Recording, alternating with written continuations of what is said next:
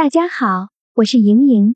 周三上午，NBA 常规赛继续进行，届时勇士对阵步行者，两队将于前者主场大通中心球馆展开较量。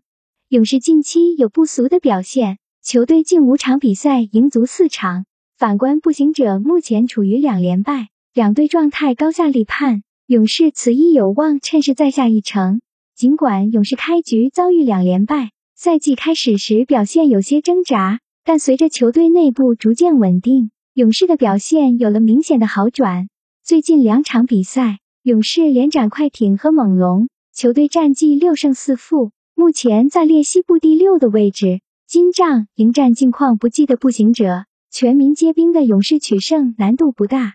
另一边，从人员结构上看，步行者总体算中规中矩。但后备阵容的融入程度还是有待提高。